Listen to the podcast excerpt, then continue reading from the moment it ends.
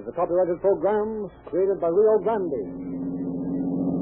Muhammad County Sheriff Office calling all cars, attention all cars, broadcast 292 regarding a missing person. Be on the lookout for Carl Hardy. Missing from his home for two days. Maybe murdered. That's all. Roll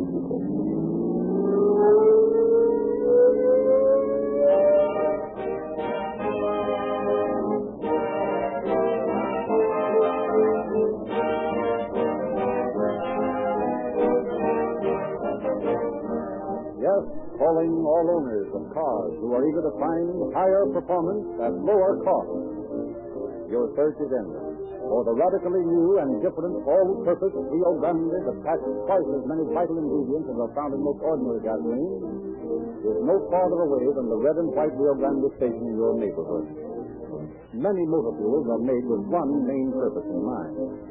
Some emphasize the element of station head gasoline for easy starting. Some stress straight run gasoline for highway performance.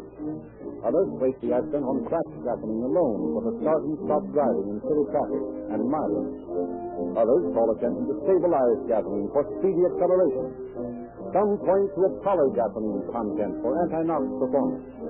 And others boast of tetraethyl lead for maximum power.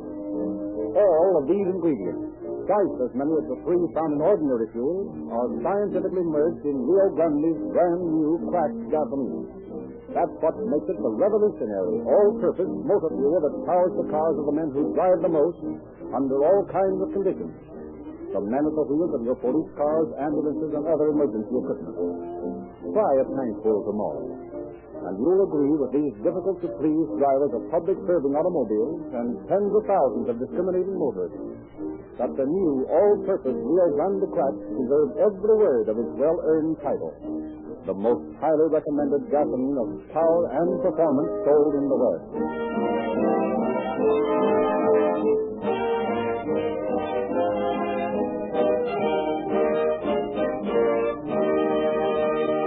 The story we are to hear tonight was taken from the facts supplied from the confidential files of the office of Sheriff James M. Froome of Tehama County.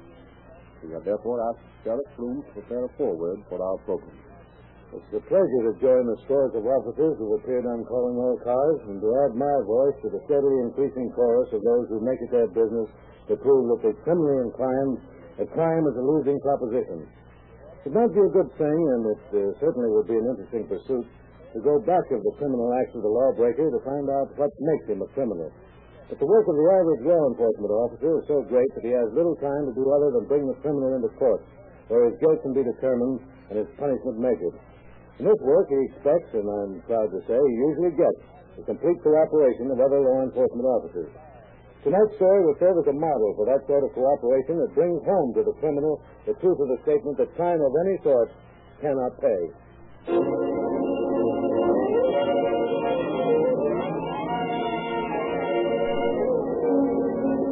It was a bitterly cold winter evening during the open week of 1938 in the city of Red Bluff, California. In a small lunchroom, a tall, slender, and well-dressed young man was eating his meal leisurely, and suddenly a pretty brown-haired girl slipped into the seat beside him. Um, would you mind terribly if I sat here a few minutes and talk to you? Oh, no, of course I wouldn't mind. You go right ahead. I suppose it seems kind of funny to you. I mean, me just barging in and starting to talk this way. Oh, I wouldn't say that. I'm glad you did. Honestly, I don't make a practice of talking to strange men, but you look like a right guy, and, well, you look kind of lonesome, too. I'm afraid you hit it right, Billy. That's just the part about being lonesome, anyway. But don't tell me a pretty kid like you hasn't got lots of boyfriends around here. Oh, none that I like very well. I work in a restaurant down on Main Street. A lot of fresh monkeys make passes at me, but I wouldn't go out with any of them. Not even if they sailed up to the counter in their own private yacht. yeah? Well, uh, what made you think I wouldn't turn out to be a fresh monkey, too? I don't know. Woman's intuition, maybe. I see. You say uh, you work in a restaurant down on Main Street, huh? Mm-hmm. The Denver Cafe. You know? No, I know where it is, yeah. I hardly ever eat there, though. No. Well, um, do you suppose you could get into the habit? Of eating at the Denver? Mm-hmm. sure, now that I know that you're working there. But, uh, as the place is so good, what are you doing in this cafe? Isn't that a form of treason or something? no, not exactly. You see, my sister works here. I'm just waiting for her to get off duty. oh, I see.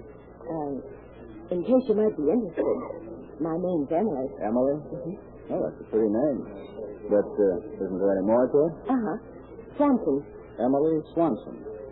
Oh, it's nice knowing you, Emily. Well, um, you have a name too, haven't you? yes. Seems to me I have. Uh, how would Claude David do? well, that's as good as any. Better than most, maybe. Thanks. Not at all. And, uh, it's nice knowing you too, Claude. You know, you're a swell kid, Emily. I'd like to see a lot of you. Frankly, I was rather hoping you'd say that. Well, there's one hitch. Uh, see, I work for a sheep rancher down near Corning. Uh, the place is close to 20 miles south of here, and, well, I haven't got a car. That's going to make things a little tough. Oh, not necessarily. What do you mean? Well, if you really want to see me once in a while, Claude, you don't have to worry about not having a car. You see, I have one. You have? Uh-huh. Oh, swell. Hey, look, Emily. You and I are going to go places and do things. Oh, You furnish the car, I'll furnish the money. we'll have some really grand times together, won't we? Uh, you bet we will, honey.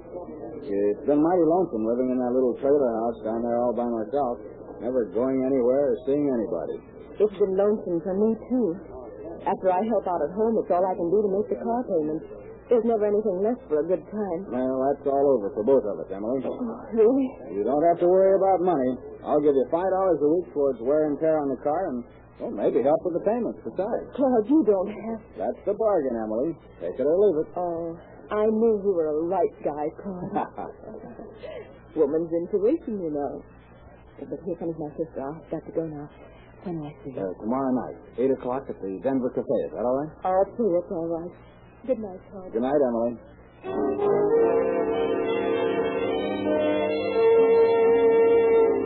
And thus began a friendship that ran smoothly enough for the first few weeks. But on the evening of March 8th began a series of events that were to change the picture completely. Pedro Martinez, a sheep rancher who owned the property adjoining that of the rancher for whom Claude David worked, had gone early to bed after a hard day's work. Suddenly, the savage barking of his dogs outside the little trailer house awakened him from his slumber.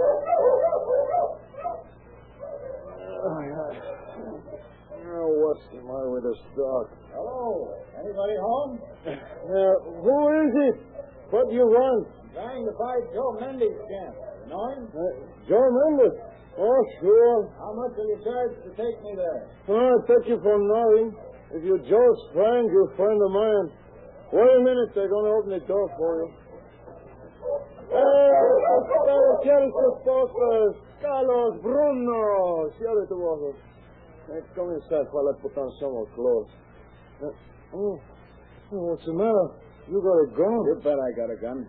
Now stick up your hands and come outside here. What, what, what you gonna do? I want your money. Hand it over quick and don't hold nothing out on me. I've got only a nickel, that's all. Yeah, we'll find out about that. Turn around. Now, put your hands behind your back. Like, like this? Yeah, like that. When I get done wiring your wrists together, you won't be able to get into some mischief. You, you, you're not going to kill me? Uh, that depends on you now. Get back inside there. Hurry it up.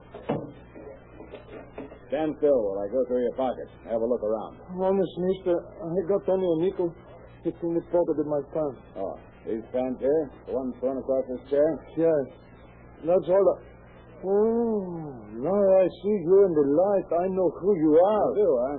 Well, if you're smart, you'll forget who I am pronto. You take care of the sheep in the next pasture. You hear what I said? Shut up, unless you want me to use the shotgun. Oh, all right, eh? That's I don't seem to find nothing but that blamed nickel you told me about. Ah, here. I'll take off that wire. Gracias.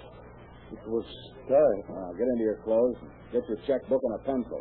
Remember, any funny business, and I'll blow your head off. My pencil, I, I, I don't remember where I put it. I, I Now, never mind the pencil, then. Here's a pen and ink on the table. Put them in your pocket as soon as you finish dressing. Si, senor. Uh, say, can you uh, get a check cashed any place in Corning? Oh, I think so. My alarm clock says it's only half past nine. I think maybe they would catch one in the pool hall. Good. You ready to go now? Uh, I guess so. All right. Put your hands behind you again.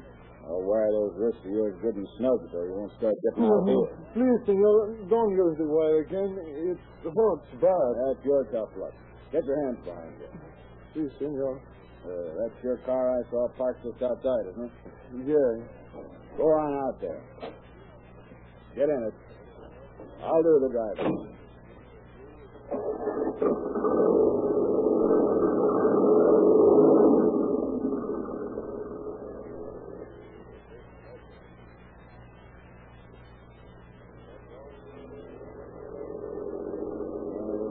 Minutes. We've got a couple of things I want to do before we get there. There.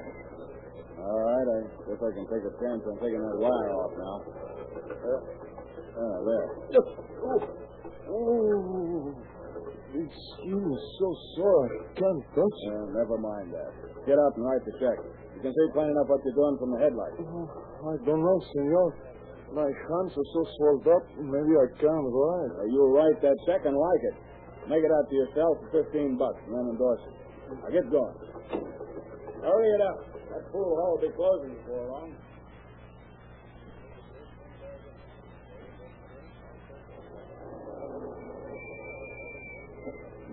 Right. Here's the pool hall. I'm leaving the shotgun in the car, but I got a revolver in my pocket, so don't try anything. No, senor. Go right up to the cigar counter and hand the guy your check. Remember, keep your coat sleeves pulled down so he won't be asking no questions about them sore wrists. Si. I'll be right alongside of you, so no monkey business, eh? And don't give me the money till we get back out to the car. No. Good evening, boys. Gonna have a little game? No, uh, I just wondered if you would be good enough to cash for me a check. Why, of course, Pedro. I'll Be glad to. Sir. Oh, fifteen dollars, eh? I think I can dig up that much for you, all right. You fellas coming town to see a show? Yeah, yeah, we saw a pretty good one, too. Full of wise wisecracks and good-looking babes.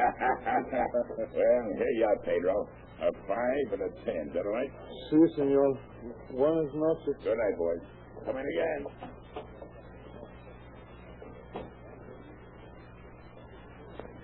Okay, now get into the car. No, not there. Move over into the driver's seat. You want me to drive? Of course. You're taking me back to my camp. Now turn over the dough. Here, here it is, senor. Thanks. Get out of here. You should pull such a fool stunt as tell the sheriff about this. You'll be a dead man inside of 24 hours. Oh, Don't forget that.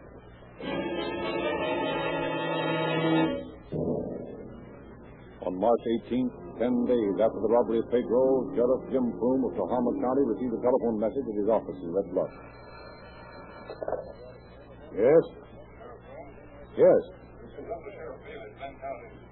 I'm down here at a ranch about eight miles south of Corning. People who here found the body of a young man in one of the green fields this morning. Accident of some kind? No, the plain case of murder. When I got here, I found the case was out of my jurisdiction. Body was found just over the county line in your territory. I'll stick around until you get here. Okay, and thanks, Bailey. I'll be down as soon as I can make it. Forty-five minutes later, Sheriff Froome, accompanied by District Attorney Clair Engle, Coroner Arthur Frickett, and Deputy Klein, reached the scene of the crime, a distance of 30 miles from Red Bluff. It had been raining heavily for several days, and the ground was still drenched when the officers stepped from their car. Whoever killed this poor chap certainly didn't bother to move the body very far away from the edge of the road, Sheriff. No, looks to me as if it had been taken for a ride and then robbed. Yeah. Look at those deep ruts over there at the edge of the field, Mr. Engle. fellow who killed this man and left his body here sure had a tough time getting his car out of the mud. Say, the coroner's trying to catch your eye, Sheriff. Maybe he wants you to look at something. Oh, uh, find anything of interest, Doc? Well, I wish you'd look at this body closely, Sheriff. It doesn't appear to me that only robbery was the motive here. By George, Doc, you're right. There's hatred and revenge back of this. No one would club a man to death with such savagery for any other reason. Any idea who the man is? Well, I don't think it's anyone I know. Maybe if we turn the body on its back. Yeah. Good Lord.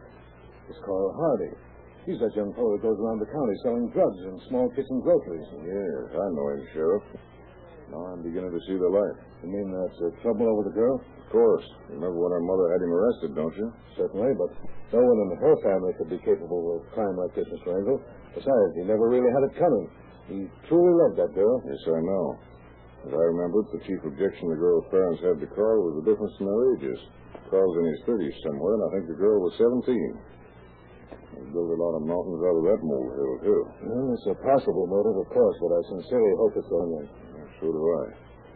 This is going to be a terrible blow to the girl, Sheriff. You see, I happen to know that she and Carl were secretly married in Yuma, Arizona some little time ago. Is that right? Yeah. Well, no matter who's responsible for this young man's murder, they'll not get away with it, so help me. And Sheriff, see these badly swollen hands and the deep marks on the wrists? It looks to me as if they'd been wired together. Uh-huh. That could be mighty painful to the victim, too, Doc. I should say it can. Well, I can't find anything in the man's pockets, Sheriff. Looks like it might have been robbery after all. That battered head doesn't. Robbing the man could have been done through a blind. Now, if there's been, uh... Hmm. Oh, what's this? Find something, Sheriff? Oh, I sure did. Part of the murder weapon. What is it? Oh, it looks to me like the stock of a Krag rifle. I just scuffed it out of the mud with the toe of my shoe. Seems to be pretty heavy, doesn't it? Hmm, you better tell it. Krag's a bolt action gun, and the stock is broken off just back of the loading mechanism. Well, heavy enough to do plenty of damage here. He's got a number of wounds. Any one of which could have caused death. I don't see a sign of a bullet hole anywhere on his body. Well, let's finish up here just as quickly as we can, boys. I want to get back to Red Bluff and start the wheels of this case moving. I'm going to find Carl Hardy's murderer or murderers if it's the last thing I do on earth.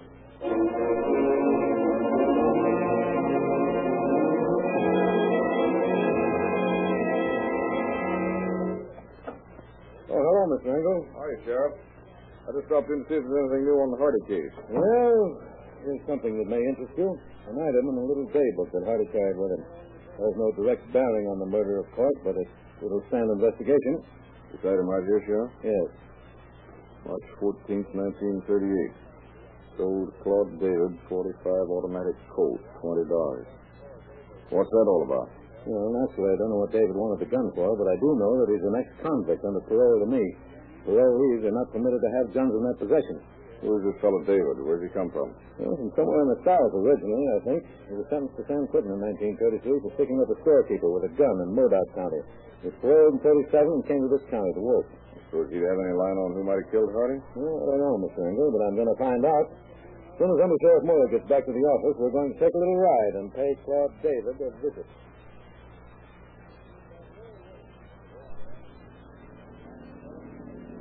Isn't that the little trailer house where David lives, Sheriff? Yeah, that's right, Ed. That's David standing in the doorway. Pull up right in front there. Hello, Claude. Oh, good afternoon, Sheriff. I had to come out this way on some work connected with Carl Hardy's murder. I just thought I'd drop by. Oh, I'm glad you did, Sheriff. Uh, that murder was a pretty terrible thing, wasn't it? Yes, pretty bad, Claude. Shame it had to happen. Yeah. I can't understand who'd want to do a thing like that to a nice fellow like Carl. Well, most of us can't. You knew Carl pretty well, didn't you? Well, I suppose so, in a way. Had he been out here lately? Why, yes, yes. He was out here the same evening he was killed. Is that so? Anything in particular he came to see you about? Well, yes. As I gave him a pup, and he came out to get it. Is that all he came out for? Yes, sir. He didn't come to collect for a gun you sold him. Oh, no, sir. You're sure of that, Claude? Of course, Sheriff, because Carl never sold me a gun. Well, I hope you're telling me the truth. You know, it's back to San Quentin for you if you're caught with a gun. I know that, Sheriff. Honest, I'd rather die than go back to that place. Oh, I didn't buy a gun from Carl, or from nobody else either. All right, Claude, I just thought I'd ask is all. Well, we better get going, Ed. See you later, Claude. Glad to stop by, Sheriff. So long. Well, the boy denied buying that gun, flatly enough. What do you think, Sheriff? I think he's a cockeyed liar.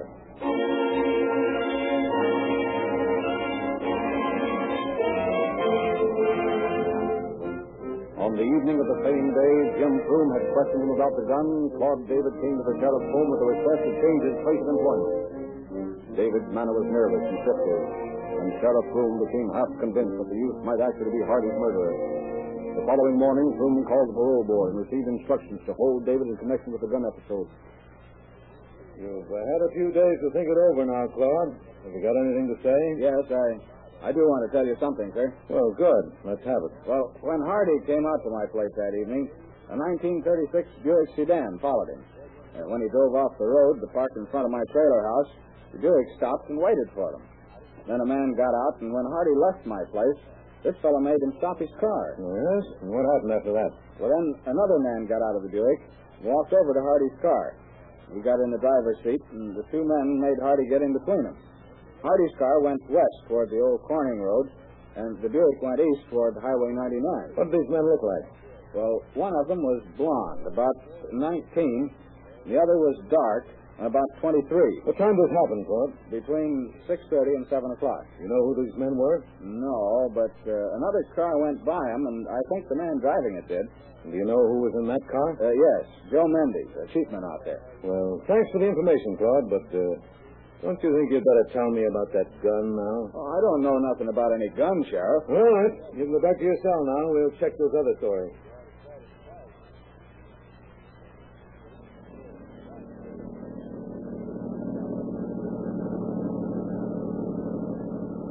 Just like I thought, eh? David's story these men is just a pack of lies. Sure beginning to look that way. The distance from David's cabin to where he claims Hardy's car was stopped is too far for a person to be able to judge the age and complexion of anyone on the clearest of days. Yes, and David wants us to believe he could do it at 6.30 in the evening. On a cloudy evening at that. Oh, that must be Joe Mendes' place over there. It, Uh-huh.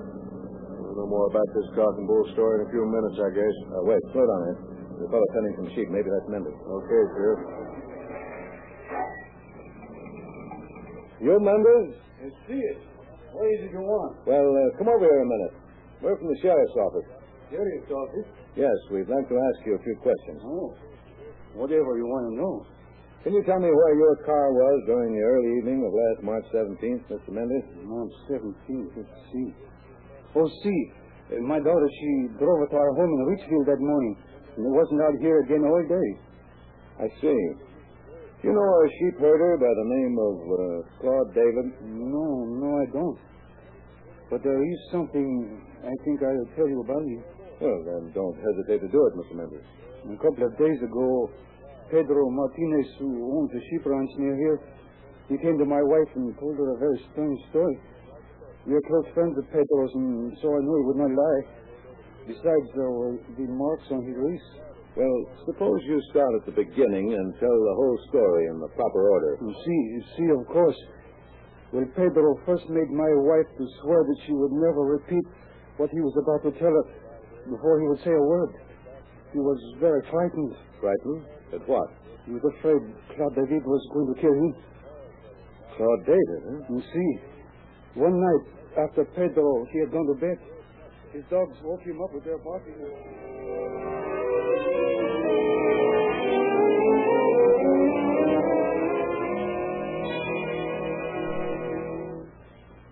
As far as I'm concerned, Mr. Engle, there's no longer any question in my mind as to David's guilt in the Hardy case. The wrists of Pedro Martinez have been bound with wire. So are those of Carl Hardy. Now, two pairs of wired wrists in a single month doesn't leave any room for coincidence. I agree with you perfectly, Sheriff, but will a jury? Well, I'm not going to leave that to chance. I want an ironclad case against this murderer when he goes into court just as much as you do. Now, Pedro Martinez and other witnesses are waiting outside. I'm going to confront them with the prisoner. Mind if I sit in? Of course not. Oh, uh, Mr. Martinez, uh, Mr. Phelps, will you uh, come in, please? I wish you would let me go come, senor. Oh, you've nothing to be afraid of, Martinez. If Claude David, he found out I've been here, he would kill me for sure. Well, Claude David is not in a position where he can kill anyone right now. Mr. Engle, this is the man whom the prisoner tied up with a wire and then robbed. Oh, yes. He made you write out a check, didn't he? Si, senor. And I'm the man who cashed it for Pedro at my pool hall down in Corning. Gentlemen, I'm going to have David brought in here so that you may identify him. No, no, no, no, please, senor. Now, there's no way that he can hurt you, Martinez. I give you my word. Now, what can he do to you, Pedro, with a bunch of cops all around him? I'll call David in. All right, boy. Bring him in.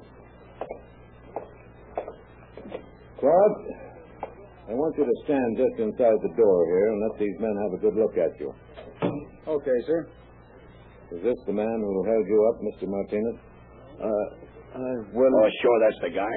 He was in my pool hall with Pedro that night. Now, if you recognize him, don't be afraid to say so, Mr. Martinez. si, senor. It is the man. Thank you, gentlemen. I won't detain you any longer.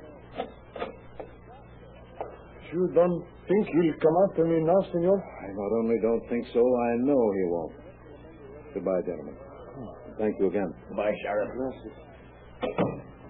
Well, Claude, What have you got to say? I never saw those men before in my life. What? You mean to say they were lying? No, they're just mistaken. I wonder if you realize just what your position is, David. Every scrap of evidence is against you. There's not a single clue, not a single statement of witnesses that's been in your favor. Oh, why don't you confess? Well, why should I confess? Because there's nothing else left for you to do. Oh, all right. I killed Carl Hardy. And robbed Pedro Martinez after threatening to kill him? Mm, yes. Well, what did you do with the money and the watch you took from Hardy's pocket? I didn't take anything from Carl's pocket. That's a lie, and you know it. Well, well, there was a waitress I was going around with. I gave her money to help keep up her car. Helped with some of the payments, too, now and then. We went out together two or three times a week and had fun. And so you killed one man and robbed another just so you could take your girlfriend out. Did the girl know about this? No. Well, she just thought I had more money than I did. She didn't know anything about it. What do you suppose she'll think when she finds out? Well, I guess she'll be sorry the good times are over. Well, haven't you any remorse for what you've done, Claude? Oh, sure. It does seem a shame to kill a man and then gets a little out of it.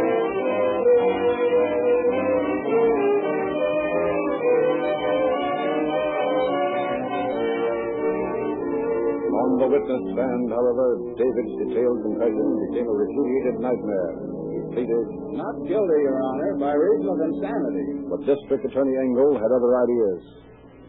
Now, you claim, David, that you don't remember anything from the time you stopped the car until you found yourself standing by the prone body of Carl Hardy. That's right. If you couldn't remember, why did you think you had killed him? Well, because I had a gun in my hands and there wasn't anybody else there. And you claim you're too insane to know right from wrong. hmm? Yes, sir. Why did you throw your gun away and burn your gloves? So they so they couldn't get me into trouble. Was that the reason you tried to get the blood off your shoes and clothing? Yes. And that was the reason you threatened to kill Martinez, keep him from telling on you? Yes. Then you knew you'd done wrong. Yes. Then you do know the difference between right and wrong. Yes. That's all. The state rests.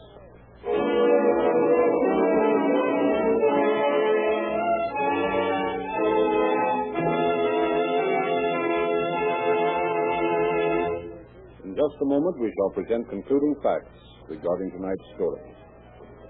It's human nature when you find an exceptional value to tell your friends about it, whether it be a cafe that serves par excellence food or a store where quality is high and prices are low. And so you folks who have discovered the superiority of all-purpose Rio Grande cracks, obey that impulse to tell your friends about this great new motor fuel. The gasoline that is first in public service and should be first in yours. David was found guilty, adjudged sane, and sentenced to die in the gas chamber of San Quentin. Here's is another story of the losing nature of crime.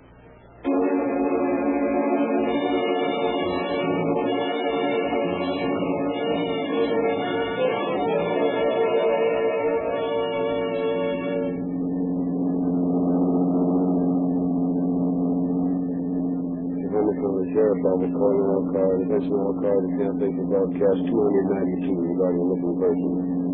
Expecting a case of the lady execution. That's all. Those and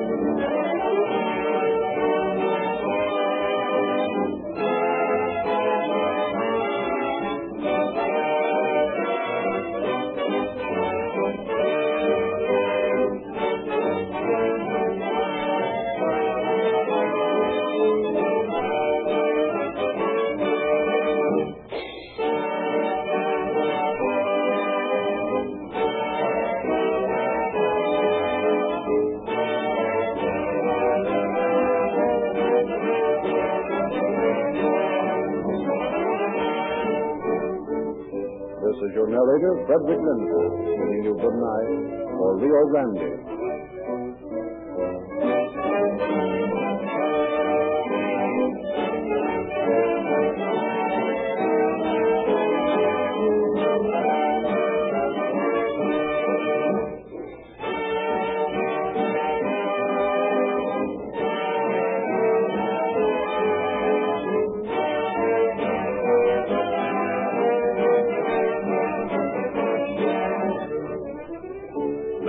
At this time, Rio Grande will present the Bellingham, Washington case of the Wicked Queen. This is the Columbia Broadcasting System.